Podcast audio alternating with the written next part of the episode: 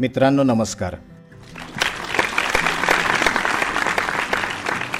मी ऋषिकेश साठे अभिजित जोशी आणि Rohit Mehendale slower one पॉडकास्टच्या पहिल्या भागामध्ये तुमच्या सगळ्यांचं स्वागत करतो या भागामध्ये भारताचे लेजेंडरी बॅट्समन कॅप्टन समालोचक ॲडमिनिस्ट्रेटर आणि बरंच काही सुनील मनोहर गावस्कर यांच्याविषयी Edged and taken by Gavaskar. He's got his second one. आणि आज आम्ही सुनील गावस्कर यांच्याबद्दलच बोलणार आहोत त्याचं कारण असं की सहा मार्चला त्यांच्या कारकिर्दीची सुरुवात होऊन पन्नास वर्ष झाली आणि माझ्या मते तेरा मार्चला शेवटची शेवटची टेस्ट ते खेळले सो या दोन्ही घटनांचं औचित्य साधून आज आम्ही सुनील मनोहर गावस्कर यांच्यावर जरा गप्पा मारणार आहोत आणि अभिजित एस एम जी हा विषयच इतका मोठा आहे की मला वाटतं आपण एक दोन तीन भागामध्ये याच्याबद्दल बोलूया म्हणजे Yes, yes. अर्थातच अ, क्रिकेट बॅट्समन म्हणून एस एम जी इतके मोठे आहेत आणि त्यांची कारकीर्द इतकी मोठी होती त्याच्याबद्दल थोडंसं बोलूया नंतर कॅप्टन म्हणून सुद्धा त्यांची कारकिर्दीमध्ये महत्त्वाचे काही टप्पे आले Correct.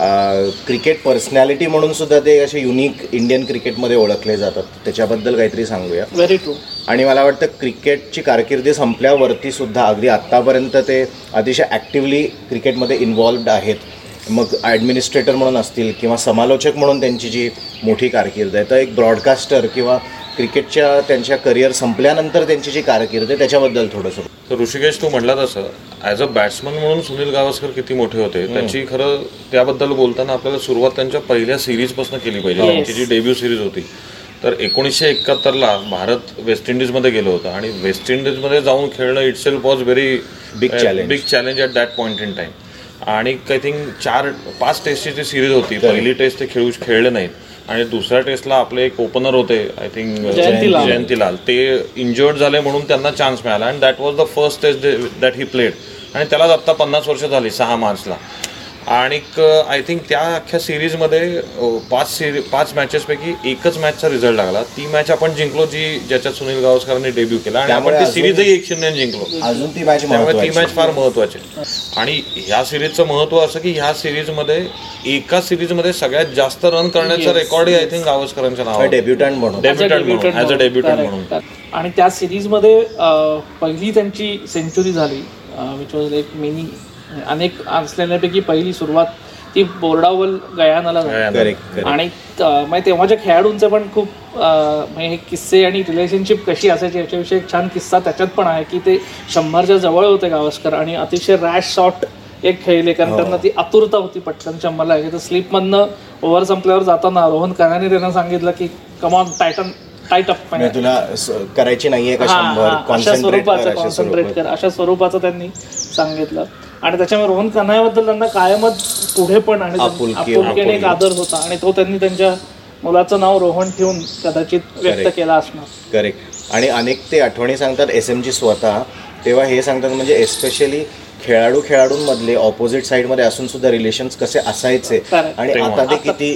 खराब झालं हायपर कॉम्पिटेटिव्ह झाले ते म्हणजे याचं खूप छान उदाहरण आहे ते. येस येस त्या सिरीज मधली पाचवी मॅच होती ती खऱ्या अर्थाने अविस्मरणीय होती कारण त्याच्यात पहिल्या इनिंगला शंभर आणि दुसऱ्या इनिंगला दोनशे असे त्यांचे डाव होते आणि ते दुसरी इनिंग तुला आठवत असेल तर त्यांचं अं, ह्याच्यात बर्फाचा खडा अडकला होता दाढेत खरंय. आणि अतिशय प्रचंड वेदना होत होत्या आणि अशा ह्याच्यात त्यांनी अं, मैदान सोडलं नाही त्यांना ऑप्शन होता रिटायर व्हायचा अ, किंवा थोडी विश्रांती घेऊन परत यायचा पण ते कंटिन्युअसली खेळत राहिले आणि दोनशे एकवीस करून ती मॅच आपण वाचवली वाचवली आणि म- म्हणून म्हणजे आता ए- तू हे म्हटलास ना तर मॅच ड्रॉ करण्यामध्ये सुद्धा किती म- त्याला महत्त्व आहे आणि अ, त्याच्यासाठी काय स्किल लागतं हे अनेकदा एस एम जीच्या कॉमेंट्रीमध्ये सुद्धा येत असतं Agreed. आणि ते त्या पहिल्या सिरीजमध्ये दिसलं कारण ती मॅच ड्रॉ झाली नसती काही कारणाने आपण हरलो असतो तर ती सिरीज आपल्याला मिळाली मिळाली नसती नसती. आणि अशा एवढ्या यशस्वी एकाहत्तरच्या दौऱ्यानंतर ज्याच्यात भारतालाही अं, यश यश मिळालं मिळालं आणि गावस्करांना वैयक्तिक पण एक ओपनर म्हणून ते एस्टॅब्लिश झाले पोत्यांनीच रन्स केले होते actually. अक्षरशः पोहोचले पण त्याच्यानंतरची तीन वर्ष एक ग्रीन पॅच सारखं झालं त्यांच्या Yes. शंभर होत नव्हते आणि मग तेव्हा बरेच म- ह्याच्यातनं टीका सुरू झाली की he was as good as a one one series fluke one series किंवा वंडर मग की बाबा सोबतची कॅप्टनशिप एवढी इफेक्टिव्ह नव्हती वेस्ट इंडिजची टीमही तेवढी टीम strong नव्हती. ऍक्च्युली म्हणजे बरेच जण हे म्हणतात की त्यावेळेला टीम सुद्धा थोडी डिप्लेटेड होती की काय आणि मग ते अ, माझ्या मते प्रकरण संपलं एकोणीसशे चौऱ्याहत्तरचा जो आपला इंग्लंड डवरावला म्हणजे आपल्यासाठी तो अतिशय डिझास्टर म्हणूनच होता ओल्ड ट्रॅफर्डला गावस्करांनी एकशे एक रन केले आणि अतिशय अवघड कंडिशन होती म्हणजे बोटचं ती थंडी होती भरपूर पाऊस पडत होता आणि पाऊस असा की हे हे थांबवू शकत नव्हता आणि त्या पावसामुळे स्विंग बॉलिंगला जबरदस्त मदत मिळत होती मग अशा पूर्णपणे बॅटिंगला ॲडव्हर्स असलेल्या कंडिशनमध्ये त्यांनी एकशे शंभर एक धावा केल्या. केल्या Yes, आणि yes. प्रख्यात इंग्लिश फलंदाज लेन हटन त्यांच्या Sir मते Len तो Hutton. सर लेन हटन यांच्या मते तो त्याचा त्या- ती गावस्करांची सर्वोत्तम खेळी मानली गेली अभिजित तू ओल्ड ट्रॅफर्डच्या इनिंगबद्दल म्हणालास तर तसं नाईन्टीन सेव्हन्टी नाईनमधली त्यांची जी ओव्हलची इनिंग आहे डबल हंड्रेड ती सुद्धा म्हणजे एक अप्रतिम इनिंग आहे आणि चौथ्या इनिंग्समधली ती डबल हंड्रेड आहे दोनशे हे एकवीस. अजून महत्त्वाचं आणि त्या मॅचबद्दल सुद्धा बघ ना म्हणजे आज आपण आता गॅबावरचा आपला जो विजय होता त्याच्याबद्दल इतकं त्याचं म्हणजे हाईप झाली तर त्यावेळेला सुद्धा आपल्याला अ, म्हणजे झिरो वननी आपण ट्रेल करत होतो Correct, सिधी correct. आणि ओव्हलवरती शेवटच्या इनिंगमध्ये चारशे सदतीस माझ्या मते जिंकायला साडेतीनशे म्हणजे पाहिजे होत्या. मिनिटात चारशे सदतीस धावा करण्याचं आव्हान माझ्या होतं. अशक्यप्राय आव्हान तेव्हा काय होतं शेवटच्या ते- दिवशी होतं होतं. आणि त्याच्यामध्ये अ, गावस्करांनी डबल सेंचुरी तर केलीच पण at one point in time आपण अ, तीनशे बावीस वर वन होतो Yes. हो. आणि शेवटच्या वीस ओव्हरमध्ये म्हणजे शेवटचे जे मॅन्डेटरी आवर असतो त्याच्यामध्ये जिंकायला काहीतरी एक शंभर सव्वाशे रन हव्या होत्या which was like very very gettable Correct. आणि नंतर त्यांची विकेट गेल्यावरती एक मिनी कोलॅप्स झालं आणि अ, शेवटी माझ्या मते अगदी सात आठ रन आपल्याला कमी पडला आठ पण ड्रॉ झाली ती चारशे एकोणतीसला आपला तो डाव संपला डाव आणि संपला. आठ रननी आपण ते टार्गेट अचीव्ह करू शकलो नाही. म्हणजे ती समजा आपण जिंकलो असतो तर it would have been regarded as one of the greatest innings आणि ग्रेटेस्ट मॅच ॲज वेल कारण ऑफ ऑल तो रेकॉर्ड आपला झाला असता करेक्ट आणि पुढचं म्हणजे दुसरं लक्षात राहणार आहे कसं की त्र्याऐंशीच्या वर्ल्ड कप नंतर जेव्हा वेस्ट इंडिज भारतामध्ये आली होती हो. टेस्ट सिरीज खेळायला येस आणि आय थिंक मालकम मार्शल विरुद्ध सुनील गावस्कर ही रायवलरी तेव्हा बऱ्यापैकी सेट सेटच झाली झाली होती होती ट्रू आणि एक दिल्लीच्या टेस्टमध्ये Malcolm Marshall started bowling from round the wicket आणि अतिशय फायरी अटॅक आणि शॉर्ट शॉर्ट पिच आणि अदरवाईज डिफेन्सिव्ह असणारे सुनील गावस्करांनी त्यांचा सगळा स्टान्स बदलला आणि ही स्टार्टेड म्हणजे पुलिंग हिम हुक करायला मारायला सुरुवात सुरुवात केली आणि केली, हा. शंभर केली त्या Actually. आणि त्यांनी ब्रॅडमनचा रेकॉर्ड इक्वल केला twenty nine twenty nine yes yes आणि त्याचं बॅग म्हणजे ज्याला आपण हे म्हणतो सेटिंग असं की त्याच्या आधीच्या टेस्ट मॅचला कानपूरला. कानपूरला अं, मार्शलच्या एका अतिशय फास्ट बॉलवर गावस्करांची बॅट पडली होती हो आणि that become like a huge ती मीडिया गावस्करची बॅट uh, हातातून निसटली म्हणजे काय पेस Chase असेल असेल ball वर. मार्शलचा आणि त्या बॉलविषयी वासू परांजपेंनी खूप छान किस्सा सांगितला की हे सगळे मॅच झाल्यावर ते वासूंना भेटले आणि ते म्हणले अरे वासू मला तो बॉलच दिसला नाही." तेव्हा वासू त्यांना म्हणले अरे हरकत नाही सुनील होतं असं कधी कधी तू इतकी वर्ष खेळतोयस एखादा बॉल जाऊ शकतो so so may don't mind it आणि मूव ऑन अशा स्वरूपाचा त्यांनी त्यांना सल्ला दिला आणि देन दिल्लीत त्यांनी तुफान बॅटिंग कव्हरच केला आणि ते रोहित आता दिल्लीच्या इनिंग बद्दल म्हणाला ना तर त्याच्यातले पहिल्या पन्नास रन म्हणजे गावस्करांच्या पहिल्या पन्नास रन सदतीस बॉलमध्ये आहेत.